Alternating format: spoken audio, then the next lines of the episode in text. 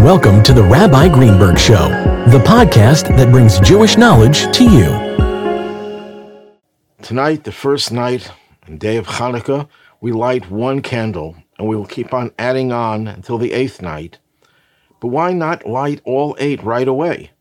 Isn't eight stronger than one? Why begin on such a low number? And the answer is that that's the whole essence of Hanukkah. The whole essence of Hanukkah is quality over quantity. The Maccabees were a small group of people, and disproportionately less, fewer people than the enemy.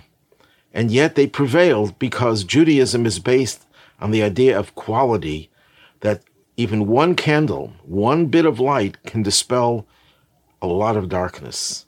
So when we light the Hanukkah candles tonight, the first night of Hanukkah, realize that this first night has the power to change the world and bring about the ultimate redemption.